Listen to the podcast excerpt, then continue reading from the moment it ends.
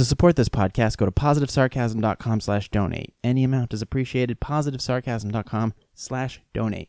Thank you and enjoy the program. Trying to get crazy with this thing. Don't you know I'm loco?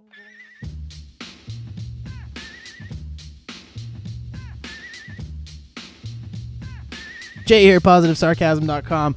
Hit us up on social media, facebook.com slash positive sarcasm, Instagram at positive underscore sarcasm, Twitter at POS sarcasm. I got banned for a day, but I'm back. Oh, I got hiccups too, and they just won't go away. I don't know what happened. Guys, I'm a mess today. You know where my social media is. This is going to be a horrible podcast. I'm just warning you right now. You can follow me on Twitch. If you're watching on Twitch right now, yeah, I got my normal coffee, but I've got the hiccups like something else. So this is going to be grand ass awful. But Jay is here. PositiveSarcasm.com. You can hit the donate button at the PositiveSarcasm.com slash donate. You can hit me up on social media Facebook, Instagram, and Twitter. I deleted my Tumblr, finally. Couldn't even go through the app, though. Every time I would go to delete Tumblr from the app, it would say, I can't do this at this time. And I'm like, okay. So I went through the desktop, like anybody uses inst- like Tumblr through their desktop, and just freaking deleted it. So I literally recorded the donate section about six six times, and I hiccuped through every single one. And literally, as I finished the last one, I, I did like a little right as I finish off. So, so this is gonna be an absolute mess, and I'm gonna power through it. I'm gonna do this whole goddamn episode sounding like a drunk, but I got the dark roast today, the Christmas blend. I hope you all had a nice Christmas.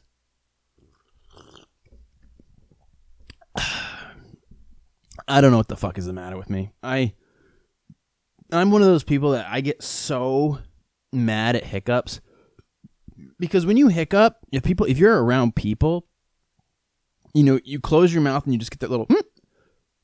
but the minute you yawn and you hiccup, it's like you know, and everybody just gets startled and they make comments and you're just looking at them like, why don't you shut your fucking mouth? Okay. I get really mad if people make comments like, Oh, you got the hiccups. it's like I just I I I get super nihilistic. I get real snarky. I get ultra vicious. So do yourself a favor. Don't make comments about my physical appearance because I work hard on it. So unless I ask you for it, but that's besides the point. Jesus, uh, this is off to a rough start. Anyways, Jay here, positivesarcasm.com. Follow me on social media. If you want to donate to this podcast, go to positive sarcasm positivesarcasm.com slash donate hit the donate button it goes right through the website you can still donate through paypal but with all the stuff that's going on right now through uh, paypal and patreon and subscribe star and mastercard and all that other bs now that you can everybody's basically getting a direct to don't a donate direct button on their websites now. Guys like Dave Rubin and Jordan Peterson and Sam Harris and stuff like that. You know, they're they're paving the way. Jesus Christ. So, speaking of hiccups, we're going to talk about oral hygiene t- today. We're going to talk about my brief Twitter Twitter ban and why it happened.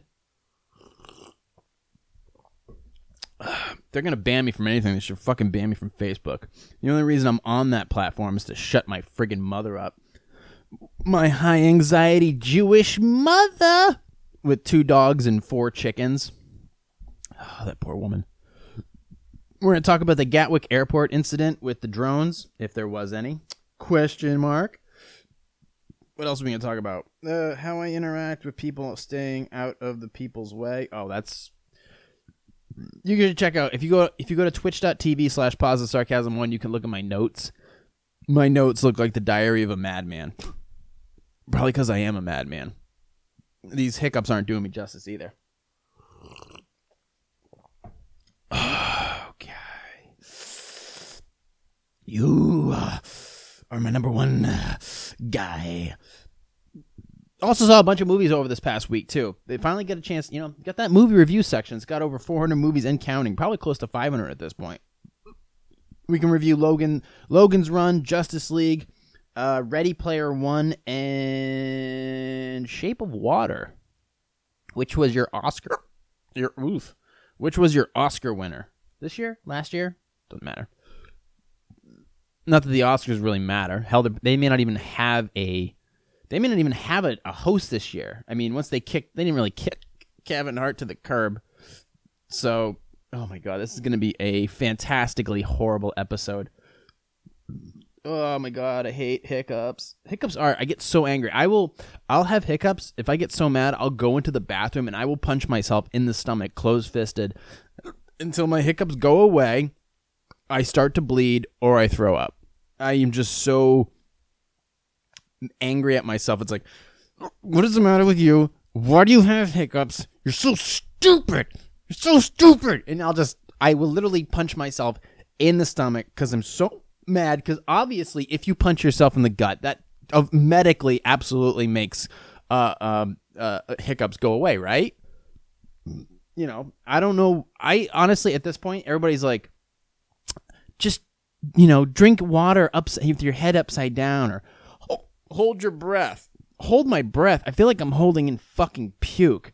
All right, everybody's everybody. Oh, ma- maybe we should startle you so you get scared. That'll make your hiccups go away. I feel like I have a piece of sausage stuck in my throat right now, and with the right hiccup or the right syllables attached to one another, I'm going to vomitate this freaking stuff, this hiccup, right onto one of my keyboards that I have in front of me. It's going to be an absolute mess. It's to make great Twitter str- uh, Twitch stream, but it's to be a mess to clean up afterwards. I don't know about you guys, but I can't podcast when my keyboards are covered in vomit. But the good news is I know the name of this episode is to be now. It's definitely to be hiccup related. So I hope you had an all nice. I hope you all. I, I hope you all had a nice Christmas. If you had a good Hanukkah, that's great too. If you had a good Kwanzaa, or well, actually, wait, Kwanzaa's today. Who fucking cares? I don't know anything about Kwanzaa. I don't want to know anything about Kwanzaa. I don't know anything about Boxing Day. All, all- all I know about it is it's Canadian. And it, at the end of the day, I don't want to learn about it. I don't really care. Um. So yeah, that's uh, that's my thoughts on that. So let's just move ahead with the rest of this shitty ass podcast and my amazing hiccups. Oh, my widow's peak is terrible right now. Okay. All right, let's get into it because this is a train wreck that's that's crashing horribly. Okay. Um. Okay. So let me go and look this up really quick because there was an incident. As you guys know, I am a drone flyer. I'll. I am gonna. I am gonna dork out at this point right now. So if you guys want to just tune out, you're more than welcome to. But there was an incident.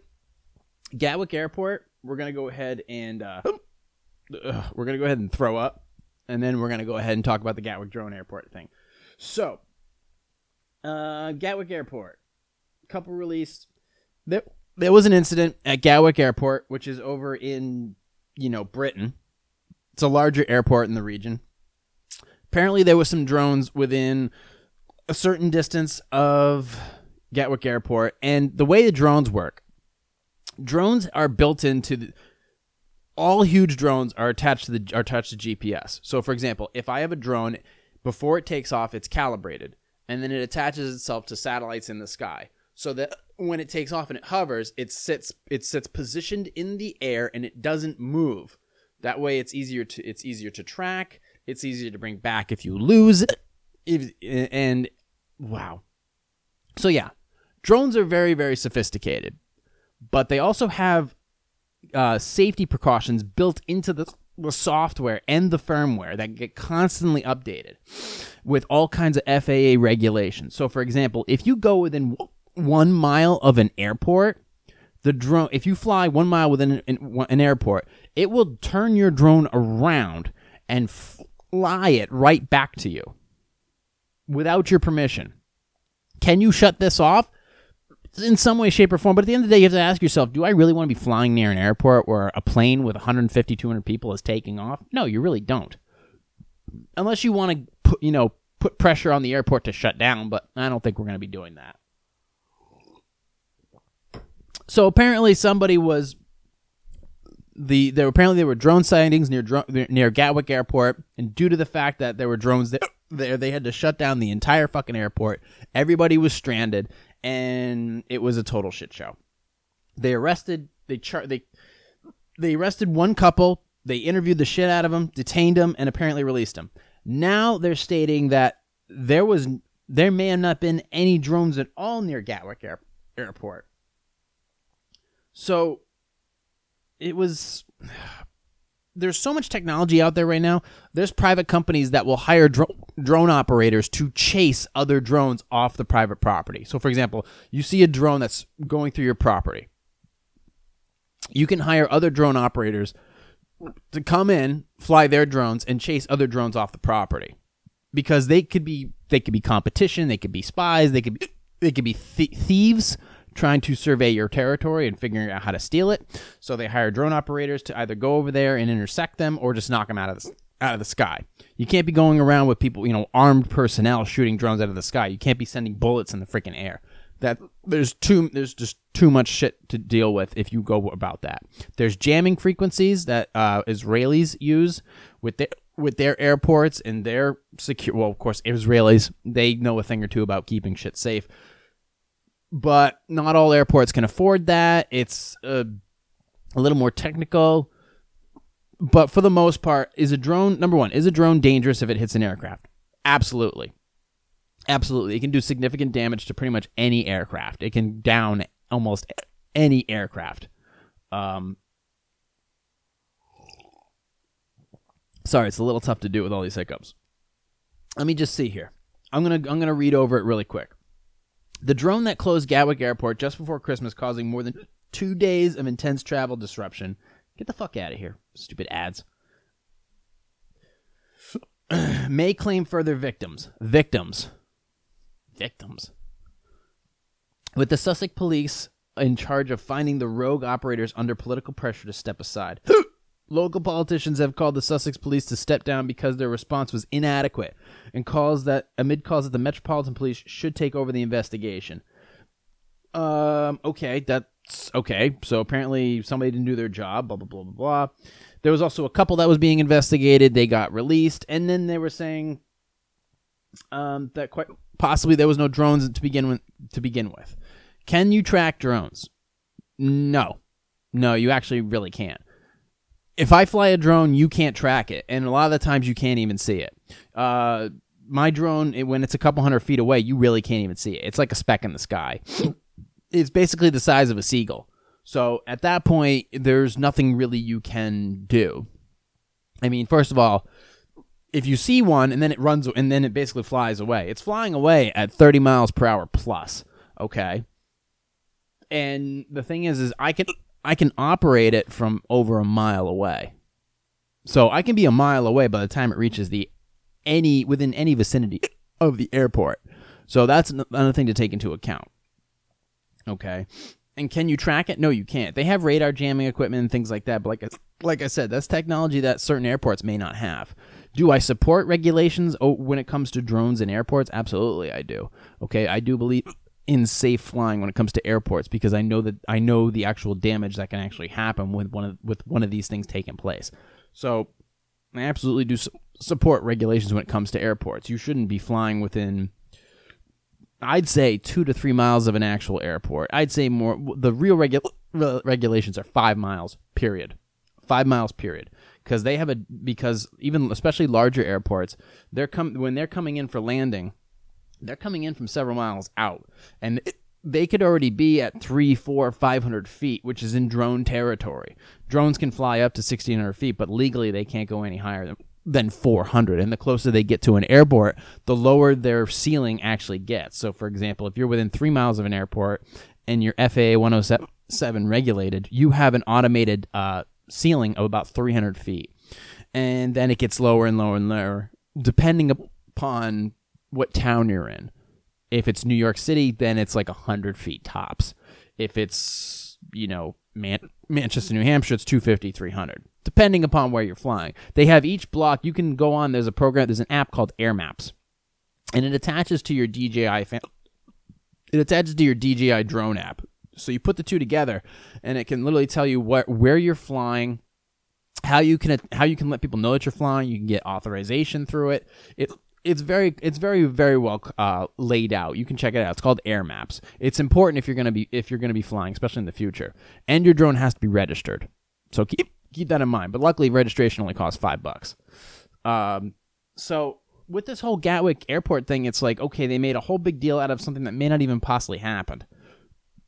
If you are, um, I mean, you should have security. And they're they're, they you should have, have hired security. Their job is to strictly search search for drones. But like I said, if you're within one mile of an airport, DJI Phantom drones.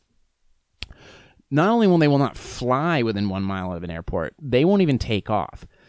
And on the actual app, it'll show you a big red circle. And if you're within that red circle, it won't even let your drone take off at all. You'll have to move it outside the red circle. And then, even if you do ta- do that and then take off, it still won't allow it to fly back within that red circle. Okay, there's there is a lot of tech. This this technology for the most part is relatively safe. Can, can it be abused? Can it be hacked? Can it be manipulated? Just yes, just like anything else. Um, but I think at at this point, drones and guns are kind of when it comes to like first Second Amendment. Like we have the Second Amendment. The Second Amendment prote- protects weapons, pr- protects guns. It doesn't protect drones. Um, but I think at this point, it, drones are a part of are part of our culture now, and they need to they need to be still allowed to be used by civilians, by hobbyists, and by business and people who own small businesses. I think they should be allowed. But when protected airspaces like uh, like like Mount like Manhattan or Washington D.C., I completely understand where for safety purposes you'd prefer not to have them around. I get it. I understand. But anytime I see one of these little it, it, one of these little articles pop up about drone stuff, I get so mad it annoys the piss out of me, whether it happened or not. I get so mad. Uh, I get I get so freaking mad, wondering you know what's going to happen next, who's going to complain, and what's going to and where is this whole process going to lead to? Because every time one of these issues happens, it goes to you know it gets the FAA sees it, new legislation pops up, pops up, and then also the fact that people who have no experience, just like with any other topic, people with no experience make the most noise, and then that's where the legislation comes from. Thankfully, we have people like the uh, the Association for Model Aircraft who who go out of their way to educate people on on on drones and RC planes and all that other shit. And they're the only ones on drone pilots' side. They're the only ones with a voice in Congress. So I hope to see more of uh, more cooperation in the future, but me I'm a little nihilistic, I'm a little skeptic. So if you guys want to check it out, just go you can Google Gatwick Airport. There's like at least a dozen articles out there about this incident. It was all over major news, it was all over Twitter. And now apparently at this what we know right now is there may not even be a uh, there wasn't even a drone sighting to begin with. There may not even have been a drone in the area. And that was a rep from Gatwick Airport stating that. So let's hope that the uh, buzz around this dies down and nothing comes about it. And thankfully, it was in another country. A shitty one at that. Comment from uh, Twitch live stream. Uh, Roka knows. Not gonna lie, I'm here to wa- I'm here to watch you struggle with these hiccups. Well, thank you. I appreciate you watching me struggle right now because I gotta tell you, it does. It feels like a giant bubble right now in my chest, and uh, it's it's it, it, it sucks right now. It's killing my whole flow right now. I got a ton of shit on this piece of paper here that I want to run. I want to run through, and every time I go to say something, it's like, oh, and another thing, you know, and I just my face contorts like I'm having a stroke. Um, it's an absolute nightmare to deal with this, but champions persevere. So you can call me a winner. So thank you for the comment, RC Cajones, whatever the hell your Twitter stream name is. I appreciate the love. Are we recording? Okay, we're, gonna be recording. All right. Well, that shit show took up about 19 minutes. Oh, I'm dying. Okay, let's get to the fucking movie reviews here because I watched some. I watched a huge array of movie reviews. Yeah, I watched movie reviews. That's what I did. No, I watched movies. Fucking dork. Um, I didn't watch any on Christmas. Uh, I woke up with a cigar hangover. Um, and then went up to some family stuff and yeah ate like a fat piece of shit and um Hence, now I'm here. My stomach hurts, my gut hurts. Thank you for haha. You're powering through just fine. Thanks, Rock. Rock, it's the Rock. Um. So, all right. Let's start with let's start with a good one. Let's start with Ready Player One. Ready Player One came out early there this year to 2018 release. Uh, it's directed by Steven Spielberg. Uh, the kid from Mud was in it. That's all I know about it. 2018 release. Basically, it's a it's about a dystop a kid who lives in a dystopian section of Cleveland. Even though K- Cleveland, well, not Cleveland, Columbus. Columbus? Yeah. Well, Cleveland already looks dystopian anyway, so they didn't have to do too much for the set. Um, and it, it all takes place in a most of it takes place in a virtual world called uh, called the Oasis, where everybody basically you know it's the simulation. Basically, everybody goes in the Matrix, pretends to look cool, and that's how they gain notoriety, points, and money and things like that. And the um the the person who created the Oasis dies and leaves the keys to the kingdom. So obviously there's a scramble for it and this movie takes place during that scramble. Now this movie has a lot of CGI in it. There's a lot of char- there's a lot of old school. Like basically Steven Spielberg went back into the 1980s, the 1970s and he said, "Okay, everybody loved that movie, everybody loved that movie and everybody loved that movie. So we're to take all those things from from those eras, you know, Back to the Future, The Iron Giant, World of Warcraft, just anything that any any pop culture references you could possibly think of. Shit, I think I saw fucking Pee Wee Herman in there for all I know. And he takes them, he brings them all back for this movie to be used in any way, shape, or form. And you see all these huge, you know, pop culture references just come flying in out of nowhere. And the movie kind of just builds up. Now, could it have been a better movie? But I, I think, yeah. But the fact is, is that everybody, this movie was so carefully it, it didn't seem like there was any risks taken when making this movie. I think it was just let's just take all the stuff that everybody's familiar with, put it together in a nice little, a nice safe storyline to a strong conclusion. So Spielberg played it safe, which if he if he was going to do that, he's going to do a good job. But he didn't definitely he definitely didn't take any risks. But because he played to our heartstrings of things that we loved back in the 80s, you knew you were going to get you know, a lot of people to like this movie. And I thought the movie was really, really good. The CGI was where it should be as far as you you want it to be you don't want it to be perfect. You want it to be to the point where you know that they're within a simulation so you can tell between the two. The acting was relatively good. The beginning the first five minutes was a little too caddyshacky a little too stumbly out of the gate where it shows the stacks of all the trailer parks sitting on top of one another and him going up the stairs and downstairs and everybody's in you know got their their google glasses on basically playing this fucking simulator. And it just it, it didn't feel real but once it got past that part it kind of it kind of got its legs under it and started moving along fine.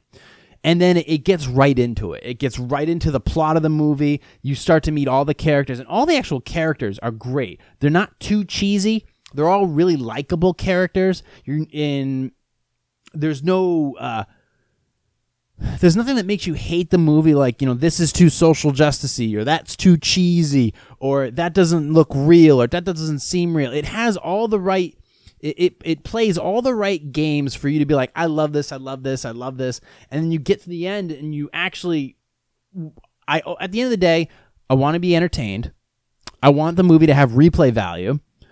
I want to be satisfied at the end of the movie I, I and I, I I want that I want the feel of the movie to feel like you put all your effort into it. You didn't spare any expense. You didn't cut any budget. You didn't get shitty characters. You didn't try to preach a narrative, which is a big thing nowadays, especially with the fucking latest Star Wars movie. I gotta get off of that. I gotta gotta calm down. Gotta calm down. And then it leads to successful conclusion. I think that Ready Player One, I gave it a three out of five stars, which means it's a total re- recommended. It should be. You should see it um, if you didn't see it in theaters, um, that's okay. It's definitely got its replay value on even a small TV. It definitely has a lot of charm to it. And I, I love the fact that he brought back Back to the Future. He used the car from Back to the Future, the DeLorean, as basically one of the main, you know, non-living characters. Uh, the Iron Giant gets some love. Uh, some other characters get some love. Oh, the Halo Master Chief gets a little love in there too from uh, from Halo. But overall, I just I enjoyed that movie. It was a great sci-fi flick. There was a, little bit of twists and turns. The romantic duo thingy that was kind of in there. Girl, you know, guy meets girl, whatever, all that bullshit. That's in there too. You know, it's a great nerd flick. I think everybody would love it. It's a good family movie overall. Um, there's not too much stuff that you go, ooh, you know, but it didn't definitely didn't take any risks. It didn't wow me, but I I did love it. So, uh, absolutely, I totally recommend. Uh, Ready Player One. Hey, my hiccups kind of went away. It's all right. They'll be back in a minute. So, Ready Player One, three out of five stars. Absolutely recommend it. Totally check it out. So, that was binge movie, binge watch movie number one. Number two, I went back in time. I checked out Logan's Run. Logan's Run, 1976. Uh, Michael York. If you don't know who Michael York is, remember the movie Austin Powers? The the guy who brings back Austin and unfreezes him. Hello, Austin. His commander in chief, whatever. That's Michael York. His big movie was a movie back in 1976 called Logan's Run. It's another dystopian movie where this society that lives in a big crystal ball, basically, and the setup is really interesting. Back then, they used like miniature models to show the cars going by and shit. It looks very Fraggle Rockish. Uh, the setup is very much like that, but everybody lives in this little. Basically, it's like a giant pleasure city, but nobody lives past the age of thirty. So basically, what they do is to maintain sustainability, they have this this ceremony called the carousel, where at when you reach 30, the little palm of your hand has a crystal ball, a little crystal nugget on it, and the nugget turns like red uh, red, and then you got to go through the carousel because you're gonna. It's like a quasi religious ceremony. You're gonna be renewed, and everybody chants renewed. So you get dressed in white and red, and you go into the little thing, and it sends you up into the air, and you get quote renewed. But what you really get what you really get is fucking set on fire. You burst into flames in front of everybody, and everybody starts clapping. It's like, oh, they got renewed. Nobody gets renewed. Nobody gets renewed. Everybody dies. And some people find out that you're not going to get renewed. They're not going to get renewed. So what they do is they basically they try to flee the city. They're called runners. There is a crew of policemen. They're called Sandmen. Their job is to terminate runners. Their job is to stop runners. Okay, Michael York plays the Sandman, and during and he through in the very beginning of the movie he meets up with somebody who's considering running who and and then from there he learns that his time is coming to an end too and he's gonna gonna gonna gonna have to go through renewal through the carousel. But he realizes and he finds out that he's not gonna get renewed. He's basically just gonna get fraud so what he does is he decides he's going to run too. So he finds his way out to a he's going to search for a place called Sanctuary where apparently everybody escapes. And throughout this movie you basically just see them trying to find it. Um, but it takes a little bit of, it has a, a couple twists and turns and it definitely as far as the movie has the movie aged? Yeah, it's aged, it's aged a shit ton. Okay, this movie was 1976. All right, this is one year before Star Wars came out. Um, but as far as the setup, the set, the set was very. Um, it had that typical dystopian look where there was nothing outside, everything was on the inside, everything was really clean, everybody lived lived for the life of pleasure. Um, and it definitely had a, a hallucinogenic late 70s type of style to it with with the music and some of the scenes uh it's slightly graphic for its for its um I mean, there's there's definitely some nudity in there, but different time. But I found it to be rather enjoyable as far as the plot line and the concept. It was quite you can run with it. Um, as, as far as the special effects, not that great. Some of the acting, not that good. Its runtime could have been a little bit shorter. But overall, I actually enjoyed the movie to go back in time, check out something that was big for back in the day. Because to, to first of all, to make the carousel scene, basically what they do is in the carousel scene, they all rise up. And when they get to the top, they basically get lit, burst into flames. In that in that section, they had to shoot the whole scene upside down. So they had to build they had to build the, the crystal platform on the bottom. And then they what they did was they had to put everybody on on wires. But what was happening is when everybody started spinning on these wires, they all got entangled up. So people could possibly get hurt or fall or whatever. So they had to set up these wires in such a way so that nobody would get tangled up with one another. So when they floated up, you know, quote, floated up in the air, that they wouldn't get tangled up and it looked like they were just levitating towards the top before they were about to get renewed. So they had to deal with that. So they then they they, they then filmed it all upside down and then in post production gave you that, you know, put the effect on you. But the look of everything outside the actual uh, dystopian city or whatever you want to call it uh, looked great. So, and as far as like the actual layout, like there was the special effects of the city was actually all props. It was all micro props. So when you see like their little the little cars going, the little Elon Musk t- uh, cars in the tubes, um, talk about foreshadowing. It's all in these tiny little uh, little micro machine type of layout, and so it was pretty cool. You could definitely tell, especially by today's standards, that it was just a micro version of everything. It was a, it was not scale, but for for its concept, for its originality, and the fact that they're probably going to remake this movie. It's currently in development. They just got another. They just hired another producer or another writer to work on this film. So you may actually see a remake of Logan's Run coming up in the next, I'd say, three years if they continue to get the funding and get additional writers and stuff like that. And as long as they don't fuck it up, because a lot of movies are getting fucked up lately. Um, so. It carried itself well enough for me to give it three stars, thankfully. So Logan's Run, 1976. Uh, check it out, Michael York. Um, I I've been dying to see that movie for a really long time, and I finally got a chance to sit down and watch it. It's about 120 minutes long. Um, they could have chopped it down an extra 10 minutes, but overall, good job. Um, let's see. So we talked about Ready Player One. We talked about Logan's Run. Um, and then of course we also had The Shape of Water. Shape of Water was some what the hell was Shape of Water? Shape of Water was basically it was the Oscar winner. It won Best Picture last year, and it's basically about this facility where this um this sex deprived sex deprived female mute she works there as a cleaning lady every day, and then they bring in this fish slash this fish hybrid uh, uh, test tube thing that they found in South America. They bring this human fish in. She falls in love with it. They're going to kill it for scientific purposes, and she wants to get it out of there. Halfway through it, she, you know, as Brent Ernst, the comedian Brent Ernst says, you know, she clips the fish. She basically, you know, she fucks the fish in her bathroom. Um, they get, and then she try, they, you know, they make an escape for it. Um, I tried to look at this movie from a cinematographer's perspective. I wanted to see how Guillermo del Toro was going to display the movie, the colors he was going to use, and how the characters were going to interact with the with the with the actual setup of the movie. And that's what I was kind of looking for because the actual movie for me was is rather slow pla- slow paced.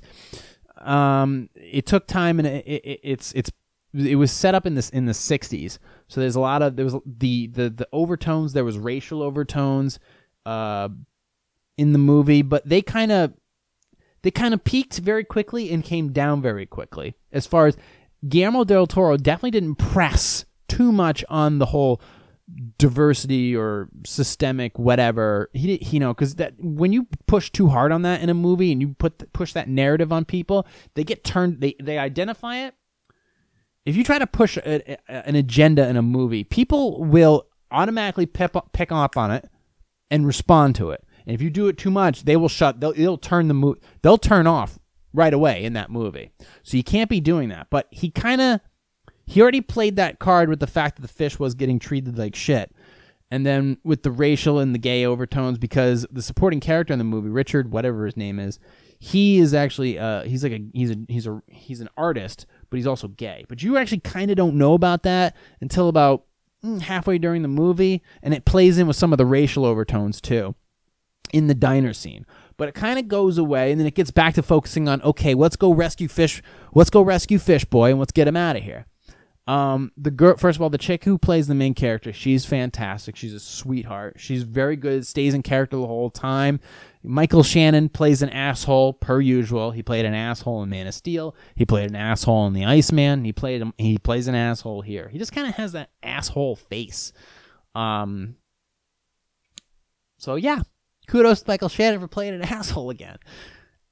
Um, as far as the over, as far as the look of the movie, I didn't realize that nobody know. A lot of people I talked to didn't notice. I go, did you notice that the whole movie is basically green? Is shot in a green filter. Everything's green. Her her Her work outfit's green. The wa- obviously the water's green. The the the the color of the walls, the paint on the walls are green. The car that the Cadillac that he buys in the movie is teal, which is green, but he makes mention of that. The the fish, of course, is green. Everything's green. So I noticed that everything has a beige and teal. The only thing that's not green is the red uh, jacket that she wears. I think in two sections of the movie. The only time things are red is when her jacket's red, or when there's blood. But besides that, everything else is green. Very interesting um, observation that I made. I, I couldn't figure out why that is, but it definitely was a. Oops, sorry. It definitely was a factor in the movie. So, so the movie in general, the acting was great. The cinematography, I I guess, was pretty good. I don't know. I thought it was pretty basic. Um, special effects were done. The fish wasn't too ridiculous. It wasn't too aggressive. Uh, overall, I think it was a nice movie. It was definitely it, it- they played it safe in some regards.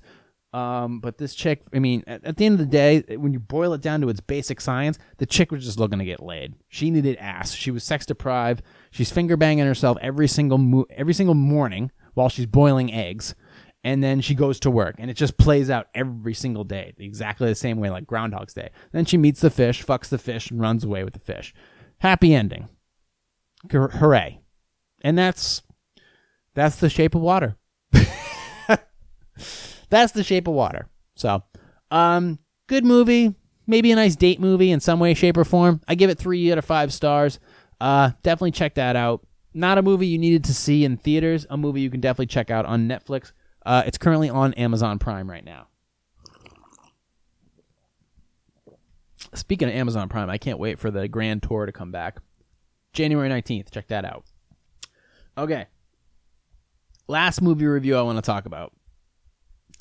This one is going to hurt. This is a movie I boycotted before it even came out. This was the Justice League. All right. We'll start from the beginning. When Man of Steel came out, when when actually when they debuted the trailer for Man of Steel, I was pumped.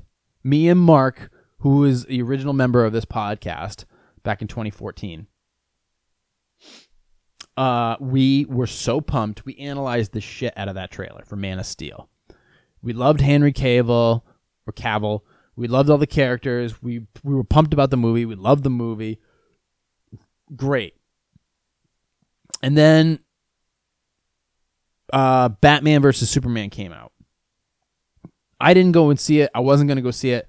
I was pissed off that they hired Ben Affleck because once you hire Ben Affleck, it's like first of all, at that point, nobody was liking Ben Affleck because he was already. Um, he, I think this is around the time that he called Sam Harris a racist, which is a very, very poor decision for Ben Affleck. He was also banging his nanny at the time, so Jennifer Gardner was not a big fan of him as well. So what's they're like, fuck it, let's just fill Ben Affleck full of ster- steroids and make him Batman. But we already just we just went through three rounds of freaking uh, uh, of uh, uh, of Zippy and Christopher Nolan and and and uh, Hans Zimmer. What the hell's his name? Christian Bale. We went, we just went through three. We just went through a whole trilogy of Batman, and now you're just gonna shove a new one in our faces. It's like you don't understand. We take we're very sensitive when it comes to who plays Batman. All right, we're almost more sensitive than who plays James Bond. Okay, way more sensitive.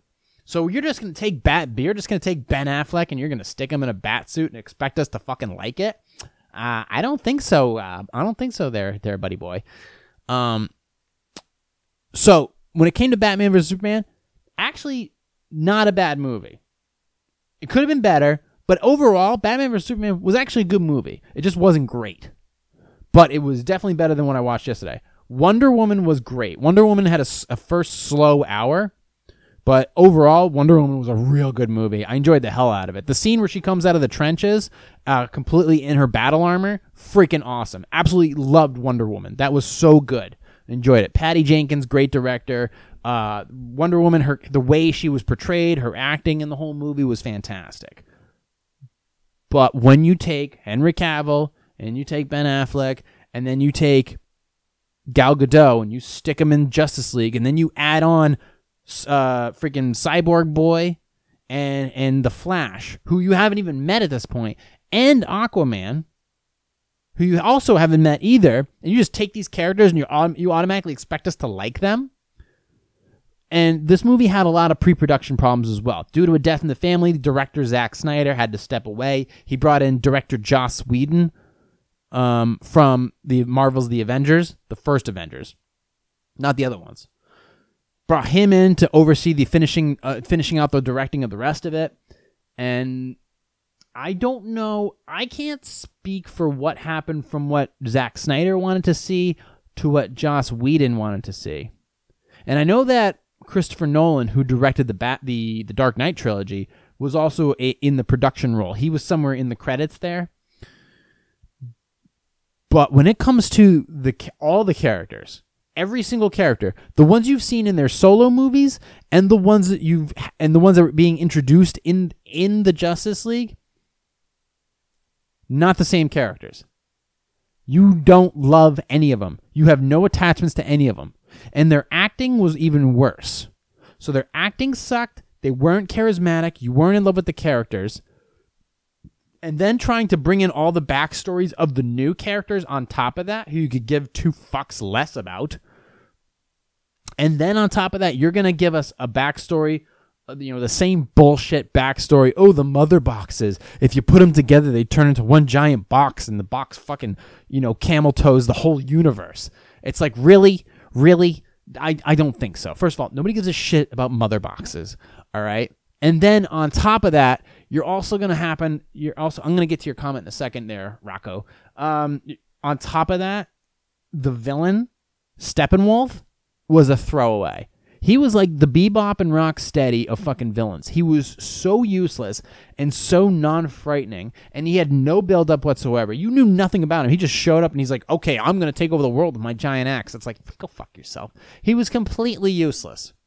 He got it, and he was getting his ass kicked from the very beginning. He got smacked around by the Amazon chicks. He got smacked. I think even the Flash punched him in the face, but he was not powerful at all. He was just powerful enough to kick everybody in the Justice League's ass until Superman showed up. But Superman doesn't show up until all the way at the end. And when he does show up, he basically flies away for like an hour and talks to himself in the middle of a fucking dairy uh, cornfield um, with his girlfriend, who you know probably I think I think she confesses that she got meat plowed while he was dead.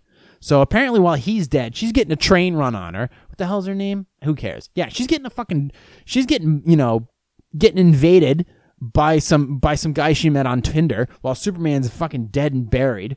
All right, so she's like, "Oh, Superman's! Oh, yay! I'm so glad you're back. Uh, I should get tested."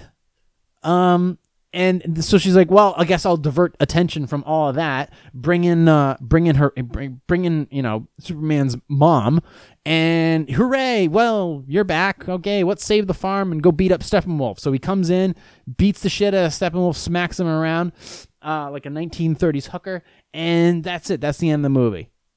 The comedy is horrible. The plot line moves horribly. These insect bugs that nobody gives a fuck about. Okay.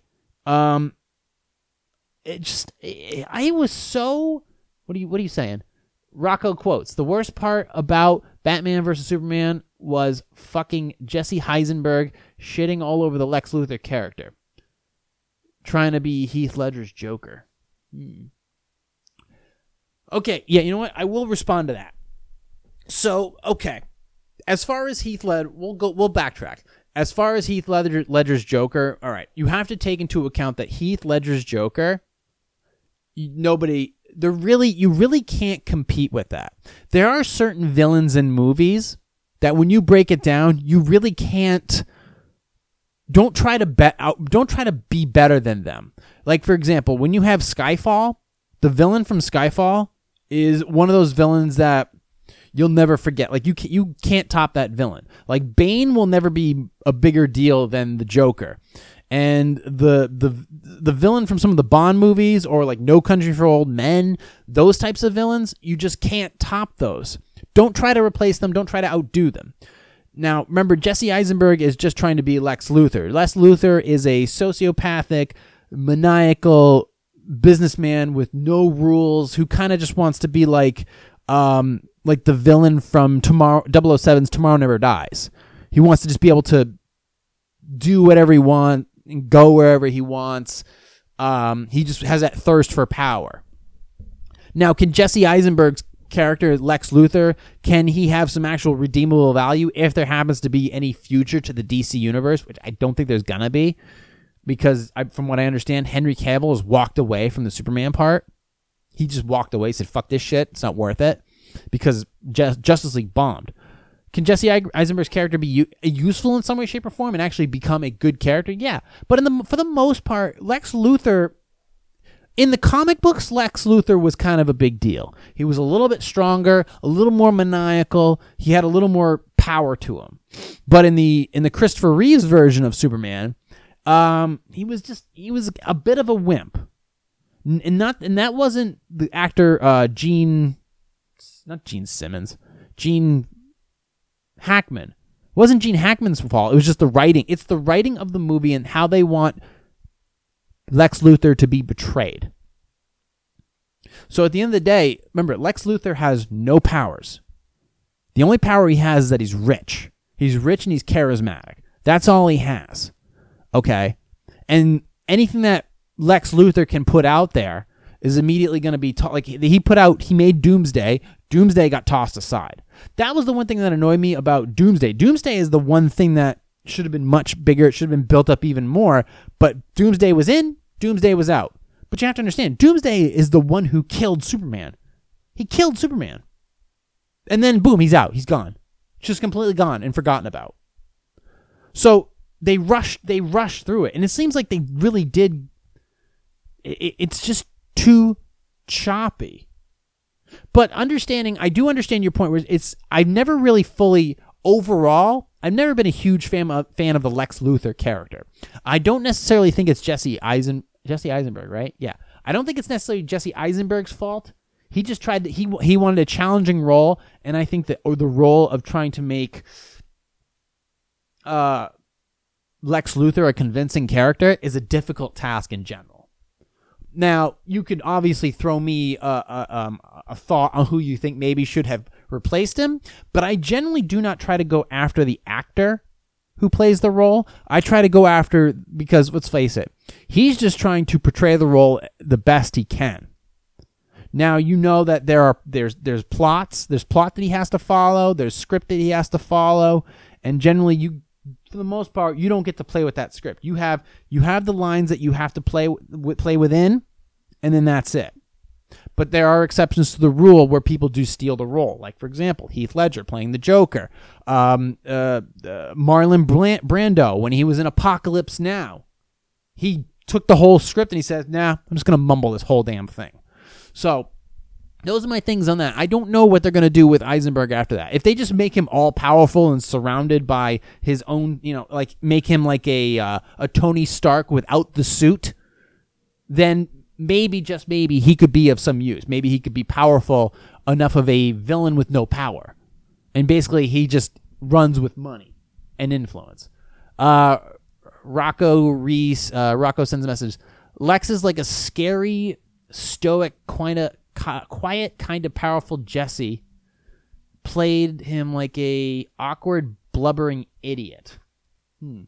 I think he played him more like a serial killer, like a pop like a bubblegum pop serial killer. I think that's one way to think about it.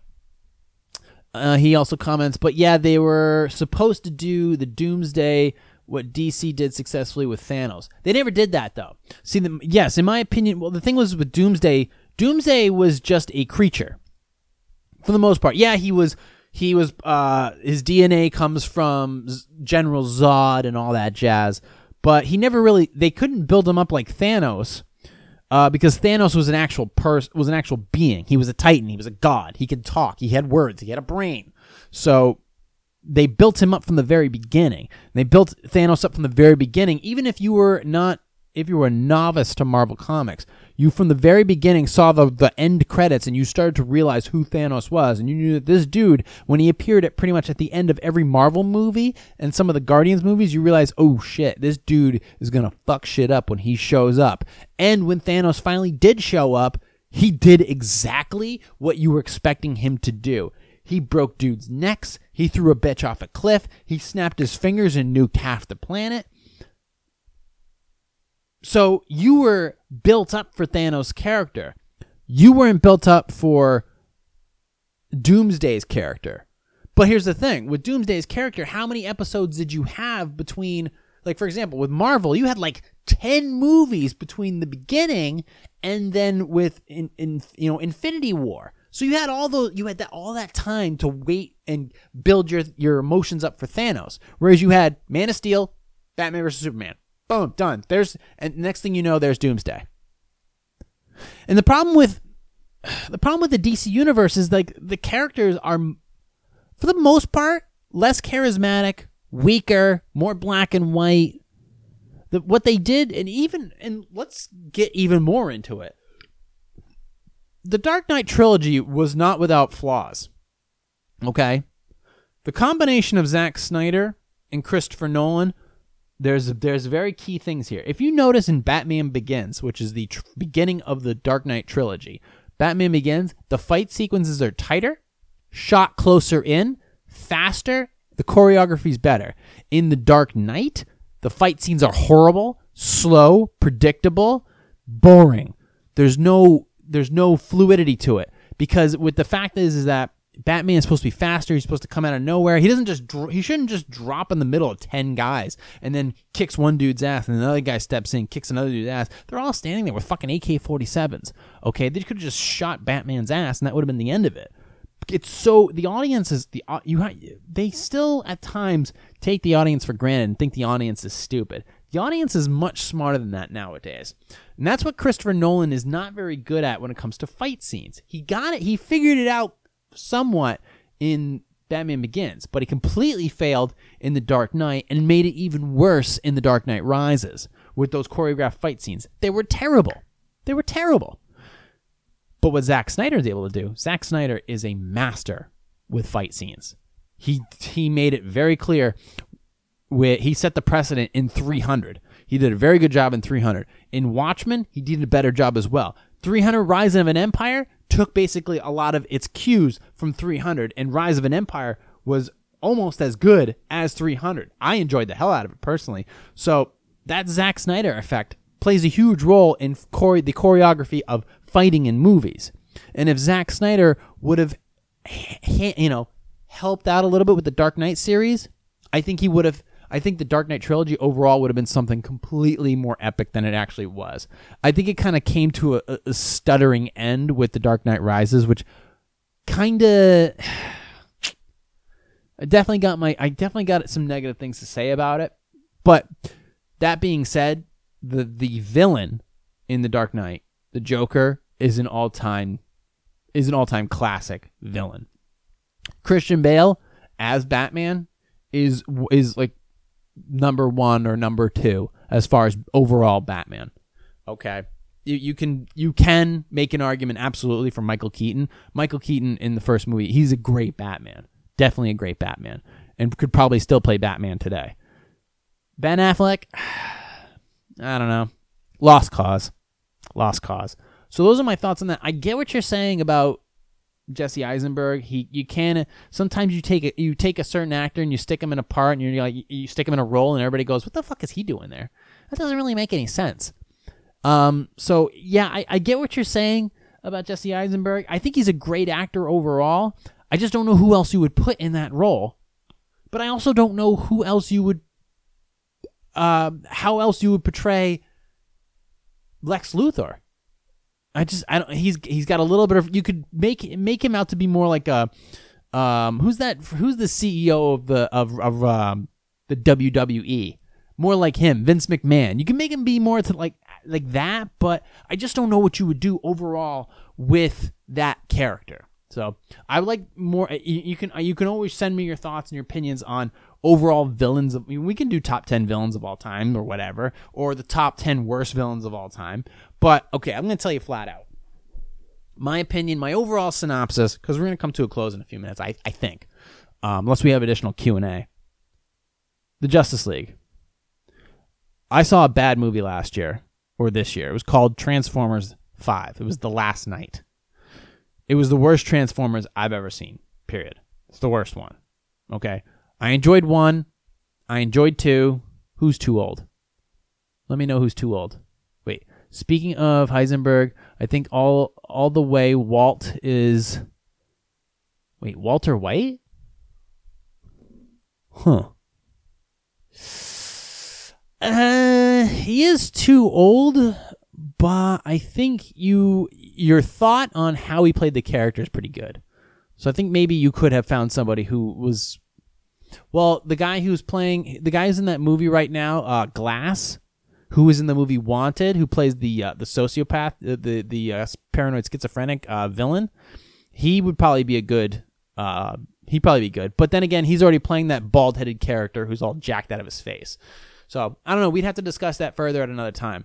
Um, but he would be he'd be a good he's a good villain. You can tell that he's going to be a good villain already. I don't know what would yeah Jesse Eisenberg definitely feels like a um he feels like the Kylo Ren of of villains. And Kylo Ren is basically like a social justice warrior bitch version of Darth Vader. Okay. He's just like, man, I didn't get what I wanted. They didn't send me the codes. I'm gonna, you know, take my helmet off and smash this control panel because I'm a little biatch. And then he gets his ass kicked by what's her face. Le- she leaves his stupid ass on the planet like a fucking like a speed date gone wrong. She takes off and he whines for the rest of the movie. All right, I can't go in. I'm sorry, I can't go into to, to Star Wars movies. I can't do it. All right, I've been yelled at way too much. Um, Justice League overall, though, um, it, it it would I could argue that it was worse than Transformers Five. I'd say it quite possibly could be one of the worst movies of 2017. It, I think this is the year it came out. Yeah, it's so bad. The reason it's so bad is because you had a Man of Steel was a good movie. It, it scored in the high 50s on Rotten Tomatoes, which is actually pretty good. So it scored in the high 50s on Rotten Tomatoes it was it had Batman versus Superman was already done with. So you go you already learned how you fucked up in some ways. Okay, so now you know what not to do. And then Wonder Woman comes out and blows everybody away. You get a great director in Patty Jenkins. You have a great actress in in um mm, in Gal Gadot. The, everybody was hoping for a good Wonder Woman. They got it. They had a great supporting character in uh, Zach or Chris Pine from the Star the from the Star Wars movies, which are no long, which are now defunct. So you have all these great characters and a great movie and a great rebound from Batman versus Superman, and now you're going into the Justice League. Okay?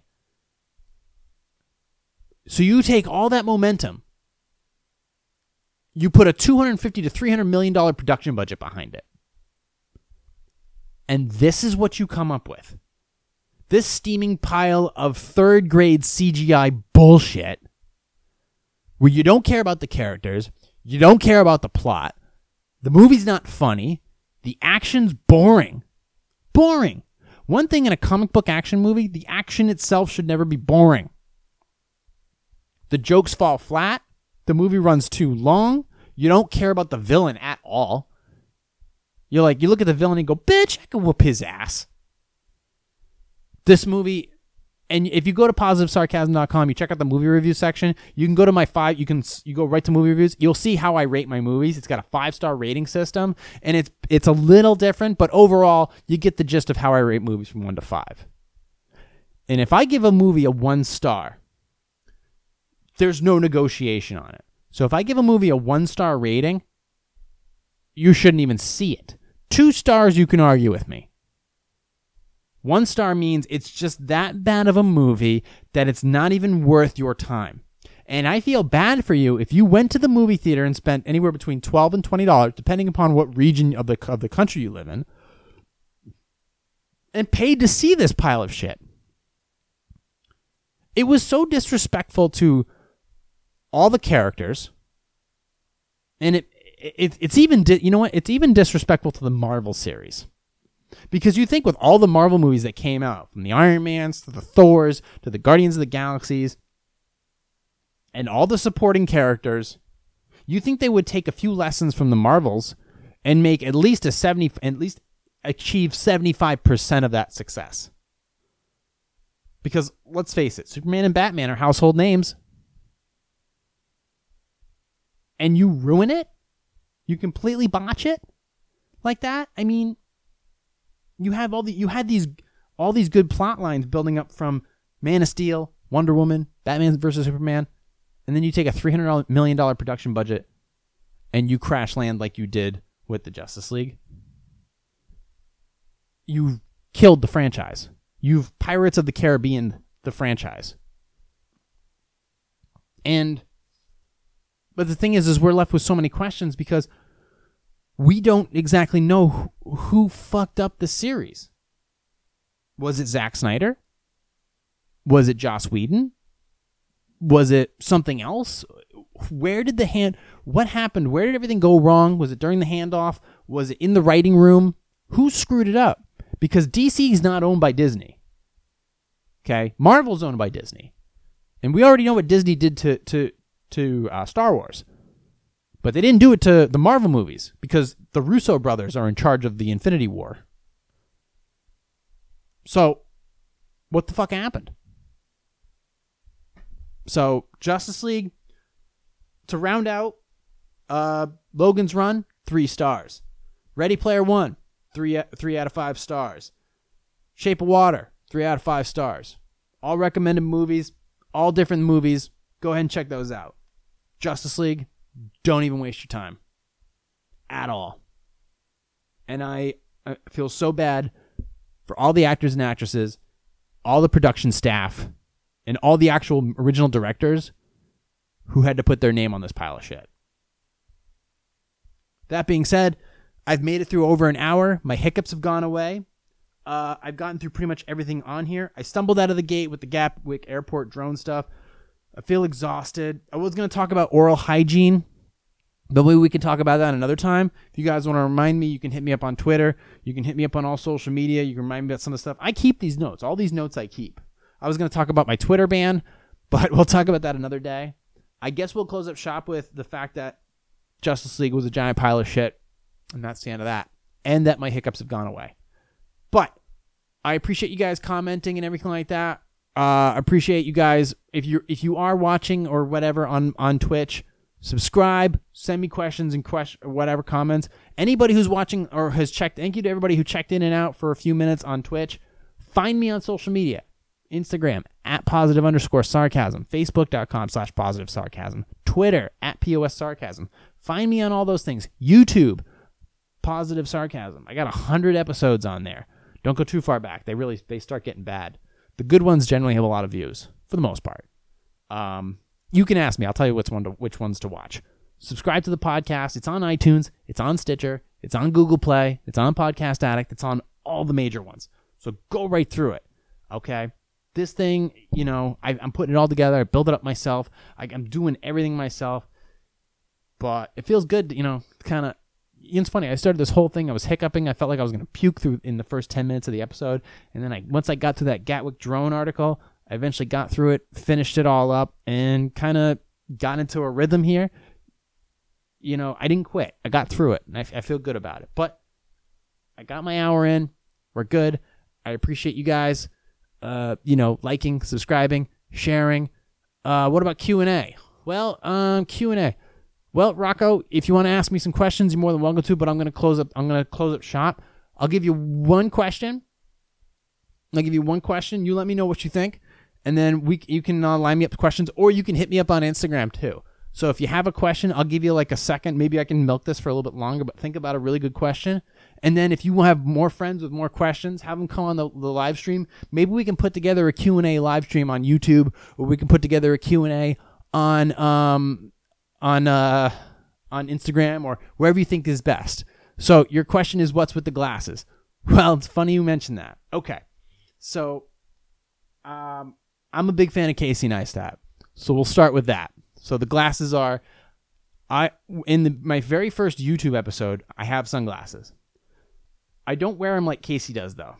The reason I wear sunglasses in my in my episodes is because I my eyes are always darting all over the place. I'm always looking at something else. But at least while you're wearing sunglasses, it looks like you're actually looking at the camera.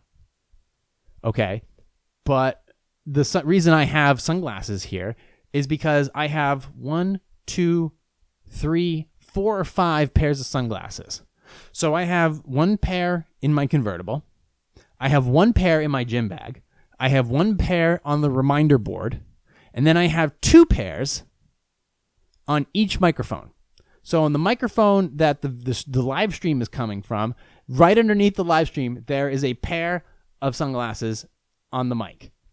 And then on this one, there is a pair of Aperols, which is an alcohol, I think, right on this one. So I put them on here for decorative purposes.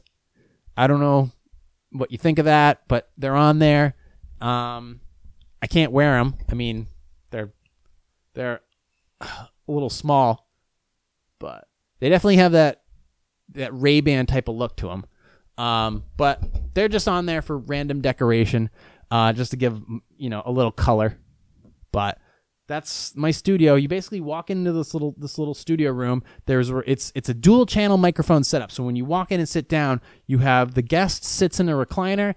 I sit on this on this velvety sofa futon thing, and I run the whole podcast from here. Um, I hope I've been talking into the mic the whole time.